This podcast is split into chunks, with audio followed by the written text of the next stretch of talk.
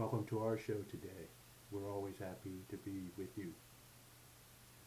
Today, unfortunately, we will not be broadcasting our regular show, but we do have a substitute.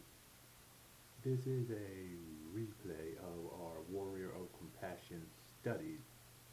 It is a series of lessons to teach you how to become the social justice warrior.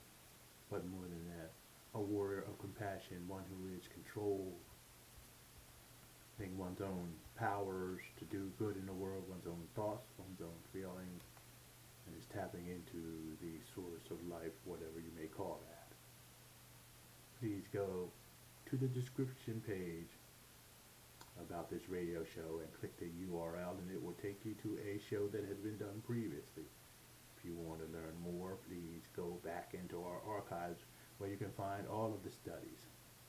It takes a little bit of leafing searching as we go back. So we are trying to make it just a little easier for you by broadcasting it again today.